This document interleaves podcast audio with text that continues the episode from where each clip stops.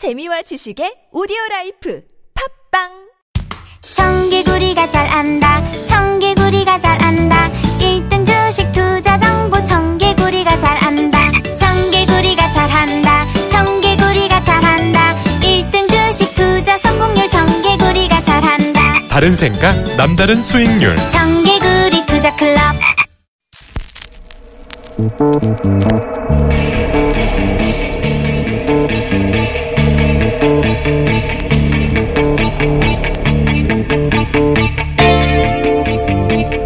안녕하세요.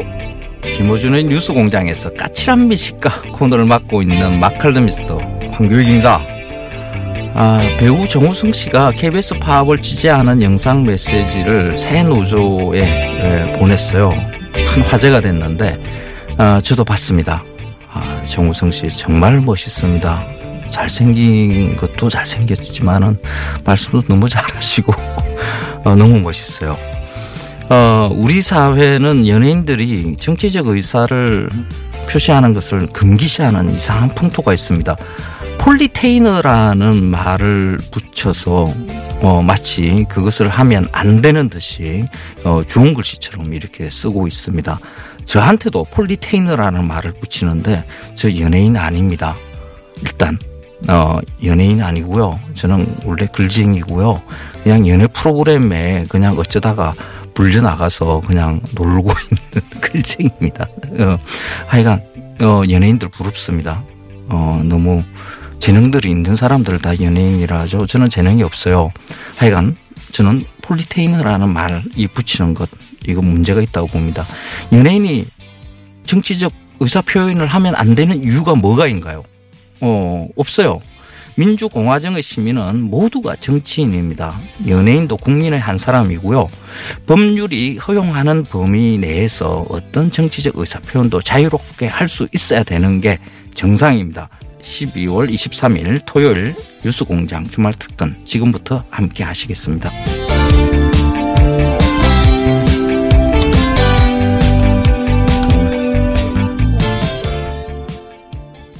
이번 주 주말 특근의 첫 번째 순서, 남경필 경기지사와 이재명 성남시장의 빅매치 준비했습니다. 12월 19일 화요일 2부, 3부에 걸쳐서 방송된 차기 경기지사 유력 주자들이죠. 이 두 분의 생방송 대담, 먼저 2부 내용 다시 들어보시겠습니다.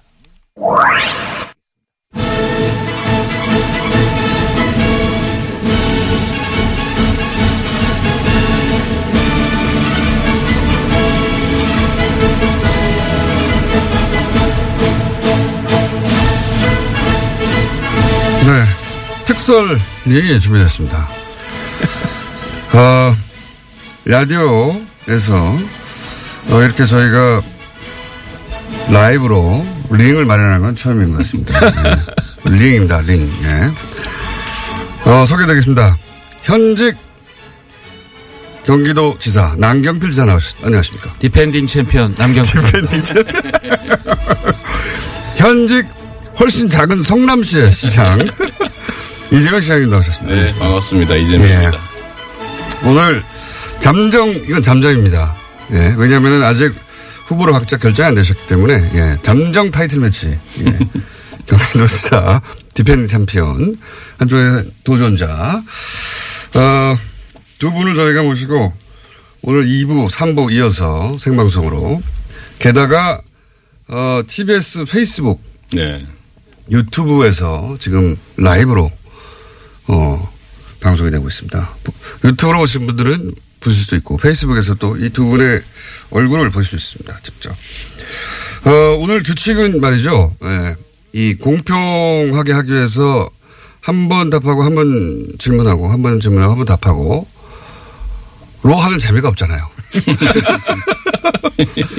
딴 데서 다 그렇게 하는데 저희는 그런 거 없고. 일종의 개싸움 시키겠다 그런 취지 같아요. 그렇죠. 그럴 수는 없잖아요. 근데. 막싸움. 예. UFC. UFC. 여기 다 철망에 쳐져 있어요. 네. 네. 도망갈 데도 없고 규칙도 없고. 본론으로 들어가기 전에, 왜냐하면 두 분이 제가 CBS에서 전화로 하시는 건 한번 들었습니다. 네. 전화 연결해서 하셨더라고요. 네. 근데 이제 전화 연결이다 보니 그랬겠지만 한 번 하고 한 번 발언 기회 주고 이렇게 진행했는데 오늘은 그런 게 전혀 없고 그리고 CBS에서는 정책만 가지고 두 분이 점잖게 얘기를 하셔가지고 나는 저렇게 하면 안 되겠다. 자, 첫 번째 질문은 두 분 공통에게 드리는 건데 누구든 먼저 답하셔도 됩니다. 이 하셔야 되고 남 하셔도 되고. 네. 닷은 누구 겁니까? 개꺼. 지꺼.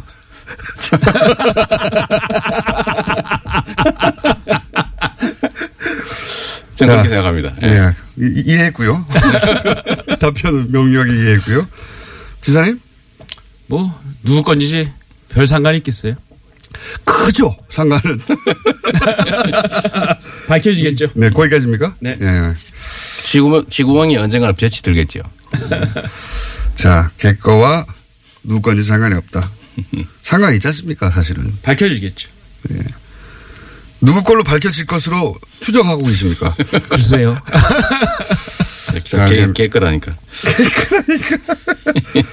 할 얘기가 많습니다 오늘. 그래서. 근데 이제 정책 이야기는 저는 3부로 밀어놓고 오히려 두 분께서 그동안 여러 차례 만났는데 한 번도 하신 적이 없는 정치적 사안들을 먼저 여쭤보려고 하는 거였거든요. 예. 또 한 가지 이제 정치적 사안, 이 국내 정치 관련해서 제가 또 여쭤볼게요. 지금 바른정당과 국민의당이 어쩌면 크리스마스 때 통합선언을 할지도 모른다는 보도까지 나올 정도로 통합이 진전되고 있습니다. 그런데 국민의당 내부에서는 명백히 반대하는 분들도 있습니다. 지사님은 사실은 당사자 정당에 계시니까 더더욱 할 얘기가 많으실 것 같고 시장님은 이제 그 남의 일이지만 내일 같은. 왜냐하면 좋은데 표현이. 왜냐하면 합쳐가지고 더 센 후보가 나오면 예, 본 일이 되니까요. 요 통합의 사안에 대해서는 어떻게 보십니까? 이 안철수 여기서 특히 안철수 대표에 대한 평가도 곁들여져 주시면 좋겠습니다. 네, 그 말씀드리기 전에 아까 제가 우리 이재명 시장님의 말씀에 대해서 제대로 방어하지 못한 이명박 박근혜 대통령 시절에 저는 야당 의원 지사로서 상당한 고충을 겪으면서도 할 말은 안 했다. 여당 내 야당이었다. 그렇습니다. 예, 알겠습니다. 분명히 말씀을 드리고요. 예.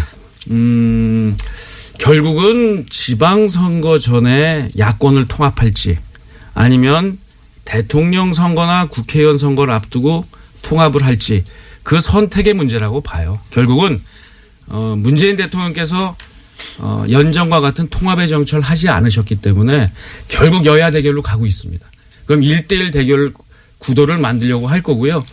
그런 의미에서 보자면 지금 자유한국당과 바른정당의 통합 후 국민의당과의 연대일 것이냐 아니면 바른정당과 국민의당의 통합 후 자유한국당과의 연대일 것이냐 이 선택의 문제라고 보기 때문에 어느 방향으로든지 야권 통합의 방향으로 갈 겁니다. 보수 재편의 큰 움직임 속에 그렇죠. 그래서 뭘 먼저 하느냐의 문제일 뿐이다. 그게 어디까지 이루어질지는 모르겠으나 하여튼 그 방향으로는 계속 갈 것이라고 봅니다. 그 가운데 안철수 대표에 대한 평가는요? 굉장히 지금 저돌적으로 통합을 요구하고 계신데요. 네. 일단 집안 사정이 녹록지 않은 것 같아서 지금 지켜봐야 되겠어요. 안철수 대표가 이렇게 어쨌든 통합 드라이브는 잘 걸고 있고 대단한 의지로 제대로 하고 있다. 나름대로의 생존과 관련된 전략이겠죠. 알겠습니다. 저는 뭐 앞으로 정계 개편 또는 뭐 예를 들면 야권 내 연대 이런 거 관련해서는 저는 1대1 구도가 만들어질 거라고 보죠. 결국은 예. 소위 진보는 분열로 망하고 보수는 부패로 망한다 이런 얘기 했잖아요. 그건 뭐냐면 보수는 이익 중심에 결합을 한다는 뜻이고 진보는 가치 중심에 사고를 한다는 뜻인데요. 이 가치 때문에 분열하는 이 진보조차도 선거 때가 되면 소위 단일화, 연대, 통합을 합니다. 근데 예를 들면 이익이라면 정말 목숨도 바치는 그런 보수 진영 가짜 보수들이죠. 목숨 사실은. 빼고 바치지 않습니까? 뭐 목숨만 빼고. 하여튼 그런 이제 소위 우리나라의 좀 가짜 보수들 입장에서는 이익 때문에 분열 상태를 방치할 리가 없어요. 결국은 자기들한테 이익되는 방향으로 간다. 되긴 될 것이다. 최강의 형태는 아마 통합일 테고요. 안 되더라도 연대는 할 거고 그 정말로 안 되더라도 후보 단일화 정도는 해나갈 거라고 보죠. 그래서 결국 1대1 구도가 만들어질 거라고 봅니다. 이 움직임을 주도하고 있는 안철수 대표에 대한 평가를 하시자면 또? 뭐 그분이 원래 뭐 많이 왔다 갔다 하시니까. 따로. 그냥 원래 하는 대로 가는 거죠. 경기도지사로 나올 건 아니니까 크게 관심 없으시군요. 네. 관심도 관심이지만.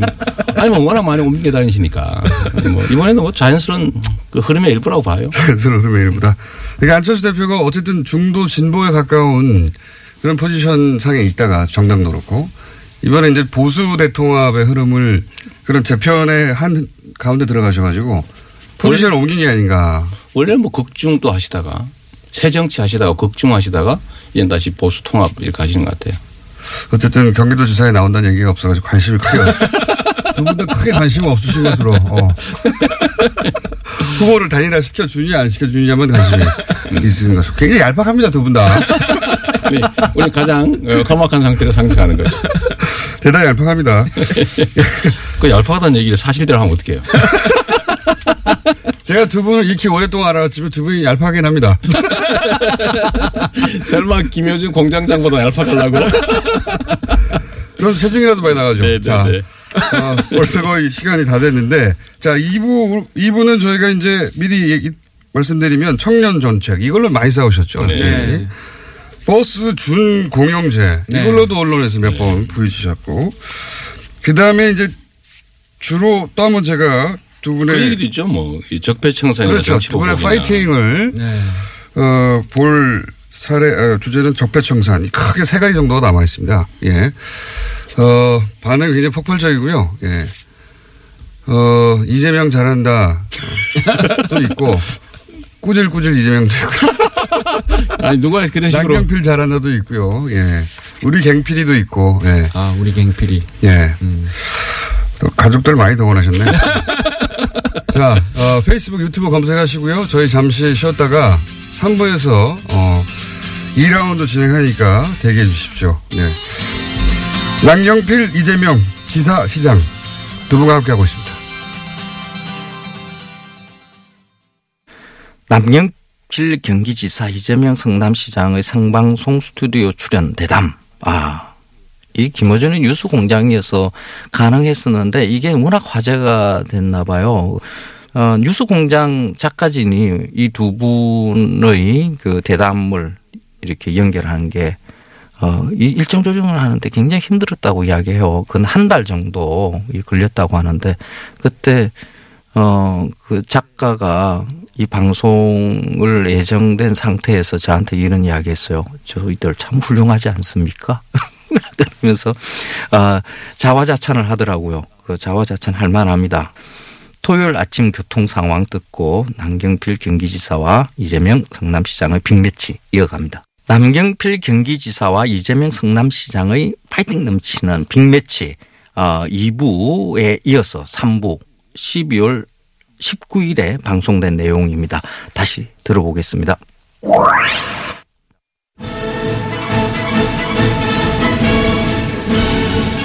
보통은 전국에 계신인데 전 세계에 계신 청취자 여러분. 네. 여기는 상암동 특설리입니다. 네. 페이스북과 유튜브로 생중계되고 있는 빅매치. 청코너 디펜딩 챔피언 남경필 지사 나와 계십니다. 그리고 홍코너 도전자 랭킹 1위. 예. 우리 링 밑에 있어요, 아직도. 자, 이재명 시장 나오셨습니다. 근데 재밌는 것은 지금 현재, 공식 여론조사 랭킹으로는 도전자가 더 높습니다. 이 사태. 예. 그래도 챔피언은 접니다. 그렇죠. 그러나 법적 챔피언은. 지금이야, 예. 뭐, 이렇게 야권이 분열되어 있고, 저는 또 뭐 대선에 경선도 또 참여하고 해서 그 여파지 마지막까지 이렇게 가긴 쉽지 않겠죠. 네. 네. 두 분의 엄선은 듣고 싶지 않고요. 그리고 제가 2부 진행해보고 결론 내린 건데 규칙을 약간 추가하겠습니다. 삿대질 가능하고요. 멱살잡이까지는. 삿대질 가능하고 앞에 있는 종이 던지는 것도. 네. 자, 3부에서는 예, 우선 다른 얘기 전에 정책 얘기 두 가지 정도 두 분이 다른 미디어를 통해서도 부딪혔던 정책 이야기 두 가지를 하고 또 정책 사안도 넘어가 보겠습니다. 우선 이제 청년 정책 때문에 두 분이 가장 먼저 부딪혔는데 지사님이 내놓은 청년 정책으로 저희도 한번 다룬 적이 있는데 두 분이 부딪혔어요. 우선 지사님의 청년 정책을 직접 지사님부터 들어보겠습니다. 일단 이재명 시장님한테 감사를 드려요. 일단 제 정책에 관심을 갖고 비판을 해 주셔서 많은 분들이 알게 됐고요. 사실 깜짝 놀랐습니다. 왜냐하면 저를 포퓰리즘으로 이 시장님이 공격하실지는 잘 몰랐는데요. 쉽게 얘기하면 힘든 청년들과 힘든 중소기업을 지원을 해서 청년들에게는 상당한 정도의 자산 형성과 수익을 보장하자. 최대 1억까지. 그렇습니다. 예. 그리고 중소기업에게는 지금 일자리가 비어 있어서 걱정인데 아주 좋은 청년들이 중소기업으로 올 수 있게 하자. 그래서 일자리 정책이자 복지 정책을 내놓은 겁니다. 자, 여기 대해서. 저는 우리 청년들이 어려우니까 청년을 위한 복지 정책 필요하다고 보고요. 예를 들면 기업 지원 정책도 필요하죠. 그런데 세부적인 정책에 있어서 예를 들면 지사께서 하시고 계신 그 복지 포인트 120만 원 정도 지급하는 거라든지 약 1,000만 원 정도 이렇게 목돈 만들도록 지원하는 거 저는 좋다고 생각해요. 근데 그것까지는 좋은데 그러니까 1억만 들어주는 거 이게 문제입니다. 이거는 한 4가지 정도의 문제가 있는데요. 첫째로 정책이라고 하는 것은 기본이죠. 행정학과에 나오는 정책은 지속성이 있어야 돼요. 한 번 하고 끝나는 건 정책이라고 하기 어렵죠. 두 번째는 복지 정책이라고 하면 금액이 적절해야 돼요. 너무 과하면 안 되죠. 왜냐하면 세금으로 주는 거니까. 세 번째는 대상자가 어느 정도는 있어야 됩니다. 적정 비율이 필요하죠. 예를 들면 우리 보통 복지 정책을 70% 할 거냐 전부 할 거냐 이런 논쟁을 하지. 예를 들면 경기도 청년이 300만 명 가까이 200만 명 가까이 되는데 그중에 내년에 1만 명만 뽑아서 이 1만 명이면 0.3% 정도 되거든요. 무엇의 0.3%입니까? 대상자 이 청년. 이제 저게 이제 저는 잘못 잠깐만 제가 거죠. 말씀마저 좀 드리면 아니, 나중에. 그러니까 어쨌든 룰이 없던데. 아니 그렇죠. 첫 번째 매트까지는 188만 명에 해당되는 사람 중에서 중소기업에 다닌 사람 중에서 얼마 이하 되는 사람 중에서 이렇게 선발하잖아요. 하여튼 잠재적으로 가능한 건 200만에 가깝죠. 청년. 그럼 청년이잖아요, 사실은. 그런데 1만 명을 하면 이 0.3%밖에 안 돼요. 그리고 금액이 너무 많아요. 도민들이 부담해야 될 세금이 1인당 3,600만 원인데 최대치. 네, 너무 많죠. 그걸 1억 만들어준다는 거니까. 10년인 건 알고 계시죠. 물론 10년 동안. 세 번째는 뭐냐면 내년에 한 번 한다는 거예요. 내년에 한 번을 하는데 도민들이 3,600억을 10년 동안 부담해야 됩니다. 그 1만 명을 위해서. 저는 조금 이건 과하시고 정치 공세다라는 생각이 듭니다. 일단은요, 이제 논점을 좀 명확하게 해서 저는 다른 청년 정책 좋다. 그 중에서도 마이스 예를 들면 복지 포인트 이런 것 마이스 통장 좋다. 근데 1억 만들어주는 건 너무 지나치다. 이 얘기를 한 거거든요. 그러니까 예를 들면 제가 그게 지나치다는 게 잠깐만요. 좀 말씀 좀 드리게요. 아주 좋아요. 예. 네. 아니 예를 들면 짬뽕에 팔이 들었다. 이런 얘기 하니까. 아, 왜 짜장면 맛있는데 왜 그런 소리 하냐. 중국집 너 싫어하냐. 이런 식의 얘기인데요. 그렇게 하지 말고. 경기도는요. 연금 얘기를 하자니까요. 아주 다양한 음식을 하는 그러니까 음식점이에요. 앞으로 두세 번을 더 하시겠다는데 1만 명을 한 번 뽑으면 10년 동안 3,600억을 부담해야 됩니다. 그렇습니다. 그럼 두 번 하면요. 1년에 360억이죠. 아니, 1년에. 여하튼 간에. 아, 여하튼 간이 아니라 그게 정확한 통계예요. 그러니까. 한 번 1만 명을 뽑는 1년의 정책으로 얕은 돈은 10년 동안 3,600억을 부담해야 돼요. 그렇습니다. 예를 들면 또 두 번, 세 번을 더 하면 이거 합치면요. 1조 원이 넘습니다. 1년에 약 1,000억 정도 들죠. 그 1,000억 정도 드는 것으로 청년들에게 제대로 된 자산 형성을 해 주는 그것도 10년 동안 그냥 하는 게 아니라 본인들이 일을 해야 돼요. 아니 왜? 본인들이 적응을 해야 됩니다. 아니 왜? 이게 잘못됐다고 하면 우리 대한민국이 청년들한테 자산 형성 10년이라는데 1억도 못 해주는 우리 선배들 기성세대들이 이런 거 좀 부담해 주고 책임져 줘야죠. 시장님 말씀하는 것도 아니고 저도 말씀을 좀 드릴게요. 만약에 한 번, 두 번, 세 번 해서 1조 원을 부담하기로 했는데 그리고 중단하면 그다음에 10년 동안 다음 세대의 청년들은 10년 전에 뽑아놓은 지사님의 청년 2, 3만 명 때문에 1조 원의 부담을 10년 동안 해야 됩니다. 왜 그래야 되죠? 그 청년들은 죄 지었습니까? 거기서 생기는 이득을 생각해 보세요. 무슨 이득이 있어요? 자, 보세요. 중소기업이 지금 경기도에 약 20만 개의 일자리가 비어 있습니다. 그거 내년에 최저임금 올라가면 더 일자리가 더 많이 비어요. 좀 단편만 보지 마시고요. 큰 그림으로 대한민국 전체의 경제의 영향 이런 것들 그리고 이것은 단순히 그 복지 정책이 아니라요. 큰 그림의 저출산 정책입니다. 청년들에게 제대로 된 자산 형성을 해줘야 결혼과 출산을 하거든요. 국민들에게 우리 희망을 주자 이런 것을 너무 좁게 보시는 거예요. 그러니까 지사님만 세상을 크게 보지는 않습니다. 그런데 지사님의 정책이 제가 100% 잘못됐다는 것도 아니고 우선순위라는 측면에서 단 한 번 10,000명 뽑아서 내년에 선거도 있는데 막 서둘러 가지고 10,000명 뽑아서 10년 동안 3,600여 개 부담을 도민들한테 꼭 지워야 되겠느냐. 자, 여기까지 하겠습니다. 여기까지. 요 사안은 결국 정책 철학적으로는 선별복지냐 보편복지냐의 가치 싸움인 것 같고요. 예. 일자리 문제죠. 예. 이게 이제 들으신 분들이 판단할 수 있을 만큼 정보는 제공된 것 같고, 자, 한 가지만 더 또 정책 얘기를 하자면 정책도 중요하니까요. 버스 준공영제.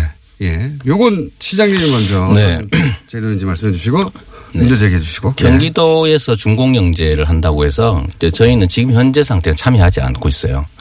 이유가 뭐냐면 준공영제 자체가 나쁘다는 게 아닙니다. 버스의 수익성은 떨어지고 지하철 같은 것 때문에 그러니까 버스 회사들이 어려움에 처하고 잘못하면 대중교통 서비스를 제공하지 못하는 수가 있으니까 세금으로라도 그걸 지원해서 준공영제라는 이름으로 재정 지원하는 거 전 동의해요. 한 필요하다. 그런데 문제는 그 준공영제 내용이 문제죠. 학교를 가야 되지만 어느 학교에 선생님이 자꾸 때리면 학교 갈 수 없는 거 아니에요. 선생님이 좋아야죠. 예를 들면 시민세금들이 예를 들면 시내버스까지 할 경우에 지금 6,000억이 들 수 있다고 지금 경기도가 발표를 했어요. 저는 이것도 과소수자라고 보지만 6,000억이라고 치더라도 이 6,000억을 지원하는 전제 조건이 공적 부담을 하니까 그에 따라서 버스 업체들이 그에 상응하는 책임을 져라. 책임 장치를 만들어야 된다는 거예요. 그런데 지금 책임 장치도 없이 광역버스부터 시작해서 버스 준공영제라는 이름으로 재정 지원을 하면 재정 지원 내용이 그거예요. 적자 다 보존해 주고 일정한 수익까지 보장해 주는 건데 면허는 기간이 없습니다. 자손만대 영원 무궁토록 흑자라는 기업 만드는 거거든요. 영생 흑자 기업. 아니 만약 이렇게 하면 버스 회사들이 면허를 가지고 있다는 이유로 왜 시민들이 영원 무궁토록 이익 보도록 해줘야 되냐. 그럼 어떤 문제가 생기냐면 버스 회사들은요 방만 경영을 하게 됩니다. 예를 들면 뭐 자녀들도 임원 만들어 가지고 월급도 한 2, 3억씩 주고 이런 일이 실제 벌어지고 있거든요. 광역시에서 하고 있는데. 그래서 여기에 대한 보완 장치로 경영 투명성을 확보하기 위한 장치가 일단 필요하고 두 번째로는 거기서 생기는 이익들을 합리적으로 배분하는 것 장치도 필요하고 세 번째로는 버스 노선 면허는 기본적으로 국민의 것인데 경쟁을 할 수 있게 해줘야 되잖아요. 너는 이 버스 면허 가지고 돈 대주니까 너는 5년 운영해 또는 10년 운영해. 그리고 다른 사람한테 기회를 주자. 아니면 입찰이라도 하자. 너 얼마 낼래? 우리가 얼마 부담하면 돼. 나는 이런 경쟁 시스템을 도입하려면 면허를 환수해야 되거든요. 근데 지금 그 대책이 없어요. 자, 그냥 대주는 거예요. 네. 그래서 이런 보완 장치를 하지 않는 엉터리 준공영제 말고 제대로 된 준공영제 하자라는 겁니다. 취지는 공감하는데 버스에서 공적 책임을 담보할 장치를 만들어라 이거 이건데요. 근데 저 말씀은 하지 말자는 얘기하고 똑같아요. 저희가 이거 3년 준비를 했는데요. 아까 말씀하신 대로 일부 선생님이 때린다. 저 말씀은 선생님이 때리니까 일부 선생님이 학교를 없애자는 얘기하고 똑같아요. 그대로 난다니까. 선생을 바꾸면 된다니까. 선생의 문제를 보완해가면서 가야 되죠. 이 내용이 문제라고 하시는데요. 저는 일단 경기도 전체에서 약 5,000억, 6,000억 편찬이 있습니다만 이게 하루에 매일 약 250만 명의 경기도민들이 버스, 지하철 이용을 하고 있어요. 이분들의 안전 문제입니다. 이 안전 문제 세월호 참사 겪어보시고 지난번 졸음운전 겪어보셨는데 이 안전 문제를 그냥 방치하자. 저는 이 말에 동의할 수가 없고요. 자, 우리 안전을 위해서 시민들을 위해서 250만 도민을 위해서 실시합시다. 아니 자꾸만 조그만 문제를 가지고 하지 말자고 경영, 방만 경영. 불투명 경영은 심각한 문제입니다. 재정 지원을 받는 회사들이 자기 마음대로 운영해가지고 월급 누구 많이 주고 돈 빼돌리고 이런 것들이. 시장님 말씀은 저희가 잘 반영할게요. 반영할 방법이 없잖아요. 지금 시민들 안전의 문제입니다. 아니 6개월 있다 하면 안 돼요? 더 보완한 다음에 하면 안 됩니까? 뭔 준비가 돼요? 저 2년 동안 준비했어요. 그게 엉터리라니까요. 그게 엉터리라고 하는 얘기는 바로 민주당이 다수당인 도의회와 자, 그 얘기를 제가 잠깐 할게요. 도당과 민주당도 그렇고 자, 한 번씩만 발언 기회를 드릴 테니까 민주당도 요사는 한 번씩만 하세요. 한 번씩만 민주당도 그렇고 경기도 의회도 그렇고요. 준공영제 하자고 해요. 그런데 준공영제 내용이 엉망이다 보니 지금 24개 시군 중에서 해당 시군 중에서 12개 시군이 지금 못하겠다고 하고 있잖아요. 두 번째로는 준공영제 하자는 건지 준공영제 이름으로 방만 경영하게 하고 노선 예를 들면 이익 영구적으로 갖게 하고 그다음에 이 사람들의 공적 책임 예를 들면 사회적 기업으로 전환한다든지 일정한 금액의 지원을 받으면 사회적 기업 전환한다든지 사회적 통제를 가야 되잖아요. 그런 보완 장치가 전혀 없는 상태에서 하는 게 문제라는 겁니다. 자, 그거 하고 해도 되거든요. 조례 21조에 보면 부당 운송사업자 준공영제 제외 계속 3회 이상 잘못했을 경우에는 준공영제에서 영구 또는 일정 기간을 그 업체를 제외할 수 있다. 이렇게 돼 있고요. 아니, 월급 많이 주는 게 부당이 자, 아니잖아요. 시장님. 이 공영제를 하시자고 했어요. 이 김어준의 장기적으로 그래야 된다고 장기적으로. 장기적으로라도 하게 되면 그 장기적이 20년이니까 30년이니까 하시려면 5년 10년 해야 될 텐데 장기적으로라도 하신다면 이거 예산이 2조 이상 듭니다. 이거야말로 하지 말자라는 얘기죠. 지금 중공영제 하자니까요. 제대로. 중공영제 하자 그러니까 들어오시라고요. 아니 이런 엉터리에 어떻게 들어가요? 그러다 예산 낭비하는데. 준비가 돼 있는데. 아니 버스 회사 무슨 봉 잡힐 일이 있습니까? 봉 잡히는 게 아니고요, 시장님. 아니 재정을 무한대로 투입하고 버스 회사는 책임도 안 지고 자손만대 영원히 이익 내는 회사 만들어 주는 게 그게 나쁜 짓이죠. 250만 경기도민을 위해서 약 1년에 경기도 전체, 경기도는 2,500억, 전체 하면 5,000억 정도를 써야 된다고 생각하고 충분히 쓸 여력이 있습니다. 자, 제가 이 얘기 잠깐 할게요. 경기도의 버스 기사, 버스 노동자가 2만 명이에요. 그래서 근무 시간을 절반으로 줄여서 4만 명을 만들더라도 이 사람들한테 1,000억, 1년에 1,000만 원씩 추가 지원해 주는 게 훨씬 낫지. 왜 버스 회사입니까? 돈 다 넣어주는 거 너무 좋아하지 마세요. 또 똑같은 예산을 쓴다면 왜 버스 회사를 주냐. 장시간 노동이 문제라 사고가 나면 버스 자, 근로자한테 처우 개선비를 주라. 자, 두 똑같은 분이 돈으로. 요 사안은 충분히 쟁점이 전달된 것 같아요. 예. 쟁점이 전달이 아까워서 그래요, 제가. 전달이 안 됐다면 그거는 저 책임은 아닙니다.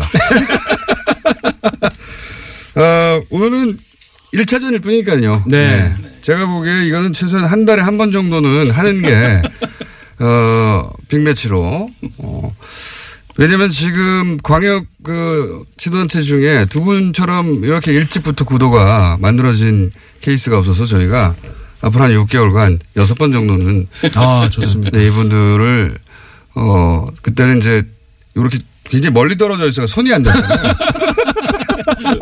딱 붙여가지고 네네네. 예 여차하면 예 꿀밤이라도 날릴 수 있는 거리로 만들어가지고 특설링을 좋았습니다. 그때 이어가기로 하고 오늘은 맞배기니까요. 1차전 자. 한 가지 더 주제가 있습니다. 몇 가지 주제가 더 있는데 오늘은 시간상 하나만 더 할 수 있을 것 같은데 짧게.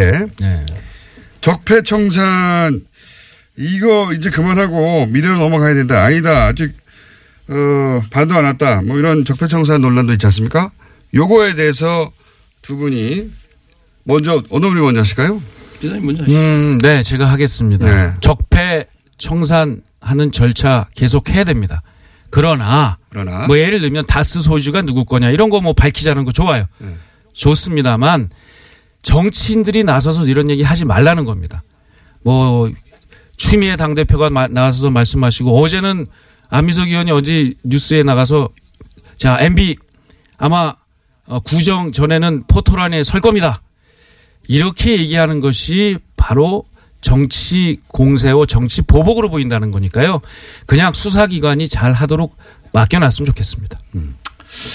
그 역사적으로 보면 나라가 망하는 제일 큰 이유는요.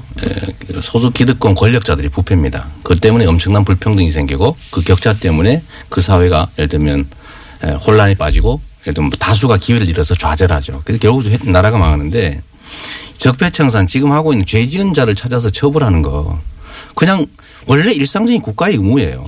그걸 왜 시한을 정합니까? 그리고 특히 그 죄를 지은 자들이 한때 권력을 가졌던 정치 집단에 속했다는 이유로 그 특례 인정하면 안 되거든요. 그냥 끊임없이 해야 돼요. 그리고 그거를 예를 들면 왜 옆에서 처벌하라고 말을 했냐. 누가 말을 했냐. 왜 문제 삼습니까? 그건 죄를 진 거 처벌하는 거는요. 망고의 진리입니다. 그 얘기를 왜 당대표가 하면 안 됩니까? 죄진 사람 처벌하라고? 해야죠. 그러니까 저는 어제 남지사님이 정치인이 나서면 안 된다라고 하는 얘기 자체가 일종의 물타기라고 보는 거죠. 예를 들면 전에 그 말씀 하시잖아요. 저는 물 안 문재인 정부가 적폐청산이 아니라 정치보복의 길로 가고 있다. 물 잘 타시고요, 방금. 이 말씀 하시는데 이 정치보복의 길로 간다는 얘기를 하셨잖아요. 네. 아니 국가 경영을 문재인 정부와 문재인 정부를 이루고 있는 주요 정치인들이 하니까 정부가 없는 죄 만들었어요. 있는 죄 찾아서 처벌하는 거는 의무라니까. 의무가 없는 죄라고 그랬나요? 아니 그러니까 아니 있는 죄 찾아서 처벌하는 거는 구속을 해라라고 지시를 하는 것처럼 보이니까 그렇죠. 아니, 지시하면 어때요? 죄진 사람 처벌하는 거? 안 되지. 아니, 법률가가 그렇게 말씀하시면 안 되지. 아, 잘못한 거를 혼내야 된다. 잘하면 칭찬해야 된다는 그냥 상식이에요. 이걸 가지고 왜 네가 말했냐? 왜 그런 식으로 말했냐? 왜 지금 하냐? 왜 이렇게 세게 하냐? 이렇게 얘기하는 것 자체가 다 적폐를 옹호하려는 적폐 세력들의 행태다. 다물라. 이게 제 얘기입니다. 아, 왜 다물어요? 저 처벌 잘못된 거 처벌해라. MB 구속해라. 저도 맨날 하는 얘기인데요. 왜 잘못했어요? 하지 마세요. 지사님 저는 해도 되죠? 하셔도 돼요. 언론인 다 하면 안 되지. 언론인은 해야죠. 언론인은 다 하면 안 되지. 그런 논리면. 유력 정치인들이 지금 권력을 잡으셨어요. 제가 이거 충고드리는 겁니다. 아까 말씀하신 대로 저희가 지난 정부에서 이런 역할을 제대로 못한 자성이 있어요. 잘못된 거는 잘못됐다고 얘기도 하셔야 되고요. 우리 저 이재명 시장님 문재인 대통령 다 잘하는 거 아니에요. 잘못된 거는 잘못된다고 지적을 하셔야 이 정부가 망하지 않고 잘 될 수가 있습니다. 열심히 잘하려고 하다가 생기는 사소한 마찰하고 악의적 의도를 가지고 순실이 같은 사람한테 맡겨놓고 엉망진창으로 하는 거 다른 거죠. 내부에서 이런 비판의 목소리를 내주시는 게 그 권력을 자. 굉장히 그 정의롭게 정의롭게 만들고요. 계속 지속적으로 만드는 겁니다. 시장님처럼 무조건 칭송하고 무조건 잘했다. 당장은 지지자들이 많으니까 박수 칠 수는 모르지만 무조건이 아니라 충분히 그럴만해요. 도움이 안 됩니다. 그 지금 6개월밖에 안 됐는데 뭘 그리 비평할 게 많습니까? 준비하고 있는데. 아유, 잘못한 거는 잘못했다고 그래요. 뭘 잘못했어요? 아까 말씀드린 이 외교 문제 같은 거는 정말 이 외교 안보 라인은 지금 제가 볼 때 너무 허약해요. 그 전에 아니 이명박 박근혜 정부가 소위 자주적 균형 외교는 커녕 그냥 널뛰기 편향 외교하다 이 모양 만들었는데 그 얘기는 왜 안 하셨어요? 아, 왜 얘기를 안 해요? 외교 잘못됐고 예를 들면 국정 운영 잘못됐다는 얘기를 하죠. 제가 한 얘기들을 한번 찾아보세요. 아니 지금처럼 하지 않으셨다고요. 얼마나 박근혜 지키기 위해서 출마한다면서요. 그거는 선거 때 했던 얘기인데 그때 좀 쑥스럽게 하지 마십시오. 내가 좀 실수했다고 얘기했잖아요. 아니 물고 늘어지는 거 아닙니다. 네, 알았어요. 알았는데 지금 우리 사회의 제일 큰 과제는요. MB를 정점으로 한 부정한 권력의 불법 행위들입니다. 이걸 청산하지 않으면 우리 사회 한 발도 못 나가요. 아, 청산하자니까요. 누가 하지 말재요. 아니, 청산하려는데 잘 안 되니까 자꾸 방해하고 발목 잡고 그러니까. 잠깐 물타기라고 보지 마시고요. 아니, 홍 대표가 이제 물타기하고 그러면 홍 대표로 야단을 쳐야지. 자, 여기서 왜? 잠깐만. 홍준표 대표 얘기 나왔으니까 홍준표 대표에 대한 평가만 하고 오늘은 끝내야 되겠습니다. 끝내야 될 것 같아요. 네, 먼저 하십시오. 자, 홍준표, 요 사안은 두 분의 의견 일치를 볼 수 있는 드문 사안 아닙니까? 갑자기 생각났는데. 홍준표 대표에 대해 간단하게. 아니요, 우리 홍준표 대표님이 말씀이 왔다 갔다 하셔서 그냥 말씀으로는 참 딱 잘라서 표현하기는 어렵고요. 네. 근데 그 친박 청산은 정말 잘했다. 무섭게 하네요. 예, 그 총평의 그 핵심이 그겁니다. 친박 청산 잘 하고 계신데요. 예. 말씀은 좀 가려서 품위 있게. 그리고 뭐 여당도 대통령도 잘하는 건 잘한다고 칭찬도 해주시면서 날카롭게 비판하시면 더욱 더 빛날 것 같습니다. 저는 이제 홍준표 대표는 이제 법조계의 뭐 어떻게 보면 선배 진영이기도 하고 해서 전에 한때는 보니까 자기 선이 굵은 사람으로 저는 생각했거든요. 우리 방향은 다르지만 뭐 성향 자체는 그래도 선 굵고 괜찮다고 생각했는데 최근에 보니까 특히 일본 가가지고 말이에요. 그 문재인 대통령 흉 보는 거 남의 나라 가가지고 또 대통령이 남의 나라 가 있는데.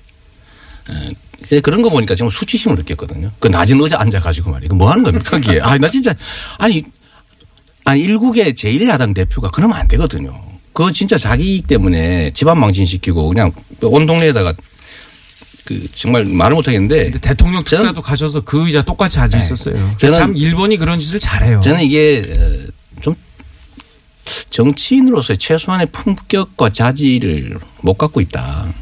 저는 정치 그만하셨으면 좋겠어요. 아니 창피해서 그래요. 아니 진짜. 정치 그만하셨으면 좋겠다는 이재명 시장의 바람에 대해서는 어떻게 생각하십니까? 아유, 정치 하시는 분한테 그건 내심, 그러니까 국민들의 선택이죠. 저도 국민이라서 좀 안 했으면 좋겠어요. 아유, 창피해서 그래요, 창피해서. 아니, 뭐 저는 국내에서 무슨 주장해도 상관없는데 입장이 다르니 그럴 수 있죠.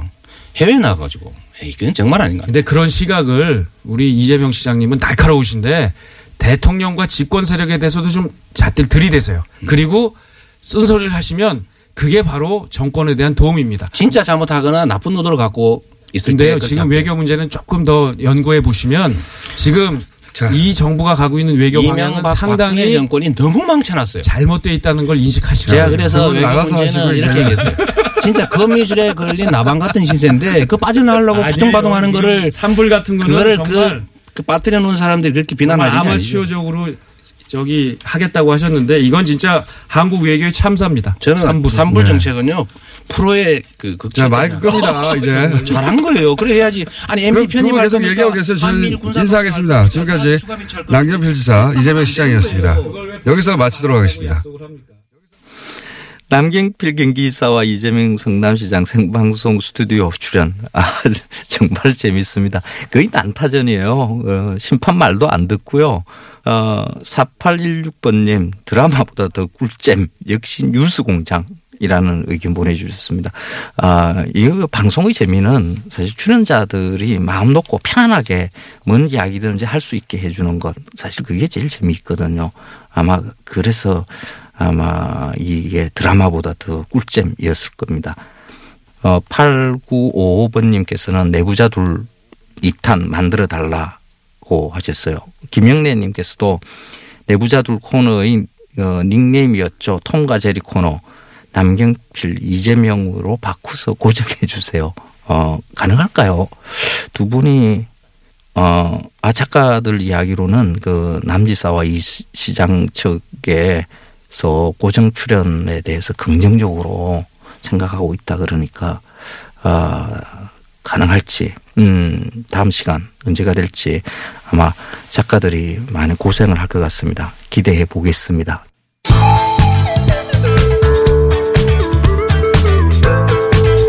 뉴스의 깊이가 다릅니다. 최고의 뉴스 생산자 김어준입니다.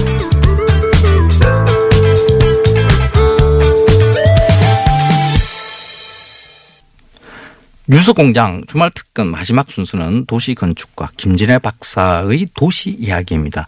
이번 주는 수도권 개발 제한구역 그린벨트죠. 그린벨트의 미래에 대해서 살펴봤는데요. 12월 21일 목요일 4부에 방송된 내용입니다. 다시 들어보시겠습니다.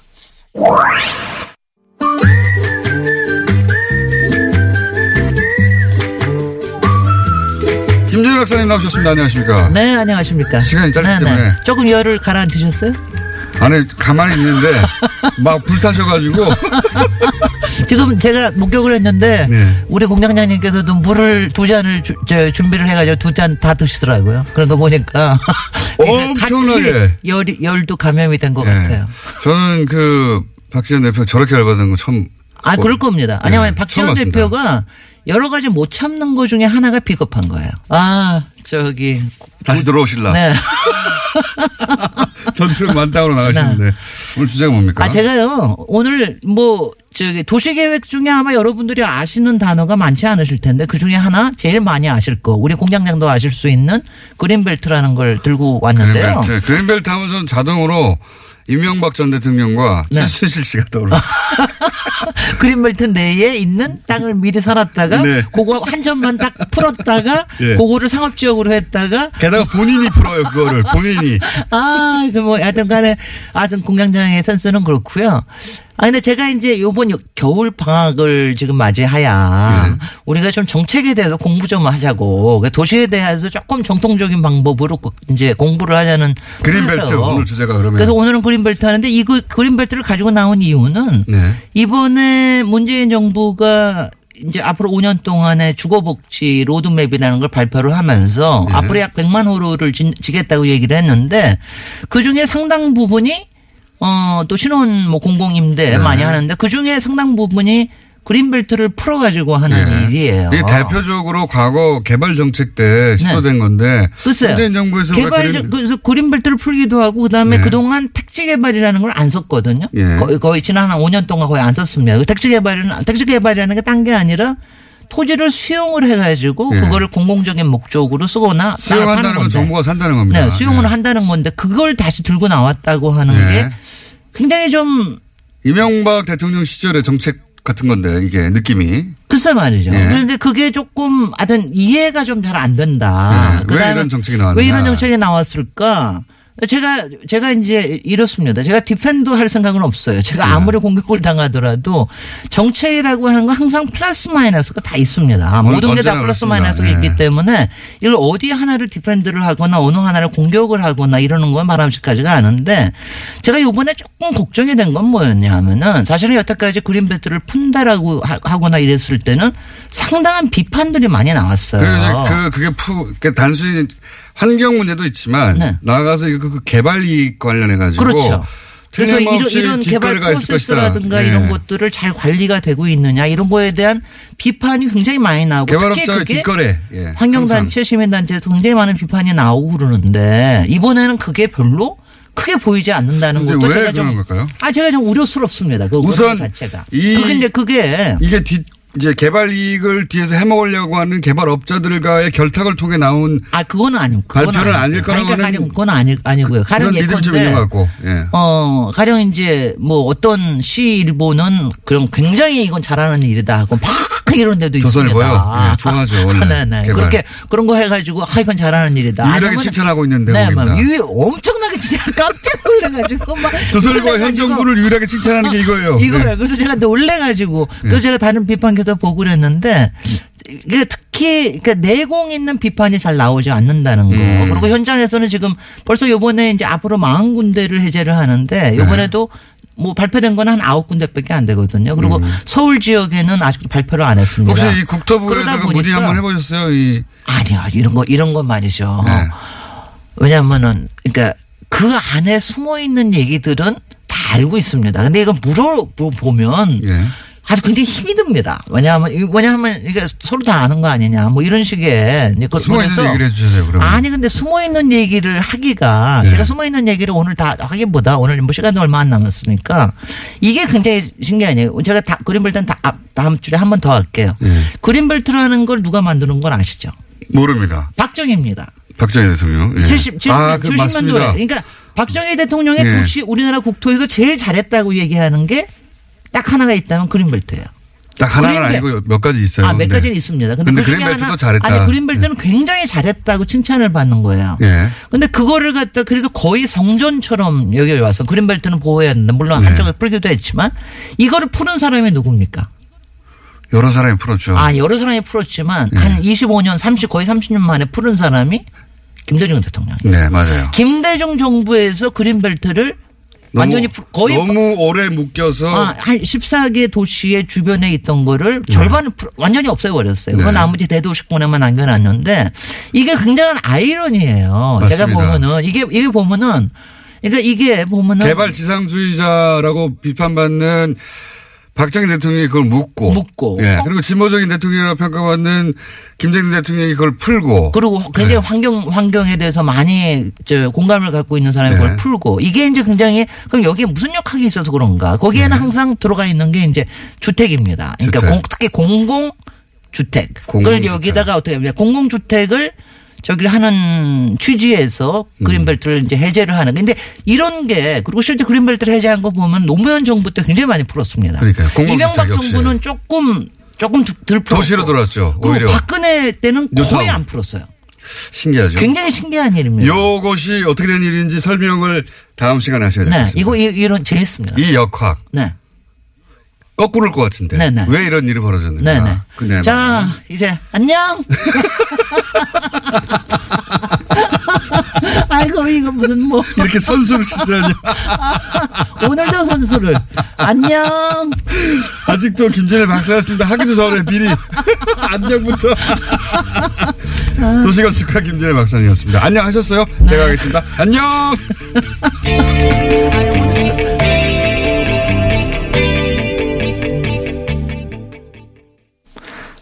박정희 대통령의 치적이라고 할 수 있는 그린벨트를 외려 김대중 노무현 대통령 시절에 주로 해제해 왔다는 사실이 무척 흥미롭습니다.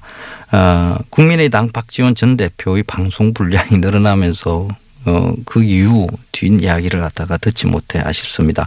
김진애 박사의 도시 이야기 다음 주와 더 기대됩니다. 이어서 토요일 아침 교통 상황 알아보겠습니다. 어제가 1년 중에 밤이 가장 길고 낮이 가장 짧은 동지였습니다. 동지, 팥죽 먹어야 되죠? 어떻습니까? 청취자 여러분, 팥죽 한 그릇들 하셨는지요? 이 팥죽을 먹는 이유가 그 팥은 붉은색이고 붉은색은 옛날에 귀신을 쫓는다 해서 액막이로 먹었다고 해요. 동지날에는 팥죽을 먹는 것만 아니라 이 팥죽을 쏘서 대문간에다가 이렇게 문설주에 바르기도 하고요. 대문 옆에 놓아두기도 하고요. 그랬습니다. 그러면 귀신이 오지 않는다라고 해서 그랬죠. 동지의 풍습입니다. 그런데 이제는 그게 많이 없어졌어요. 이 동지도 애동지, 중동지, 노동지라고 해서 이렇게 따로따로 이렇게 부르는 게 있었는데 음력 동지 딸이 어디에 해당하는가 이게 따라서 이제 나눠집니다. 근데 올해는 음력 11월 5일이고 애동지입니다. 애동지는 팥죽을 끓이는 것이 아니라 팥떡을 먹는다고 해요. 팥떡? 팥죽 먹기도 힘든데 팥떡까지 먹는 게 쉬운 일은 아니겠죠. 팥죽. 그래서 동지이면 팥죽은 먹어야 됩니다. 어제 못 드신 분들 팥죽, 따뜻한 팥죽 한번 챙겨 드시는 것도 좋을 것 같고요. 식은 팥죽이 저는 더 맛있던 것 같아요. 뉴스공장 주말특근 오늘 준비한 순서는 여기까지입니다. 저는 금요일 8시 40분 맛과 멋있는 이야기로 다시 돌아오겠습니다. 고맙습니다.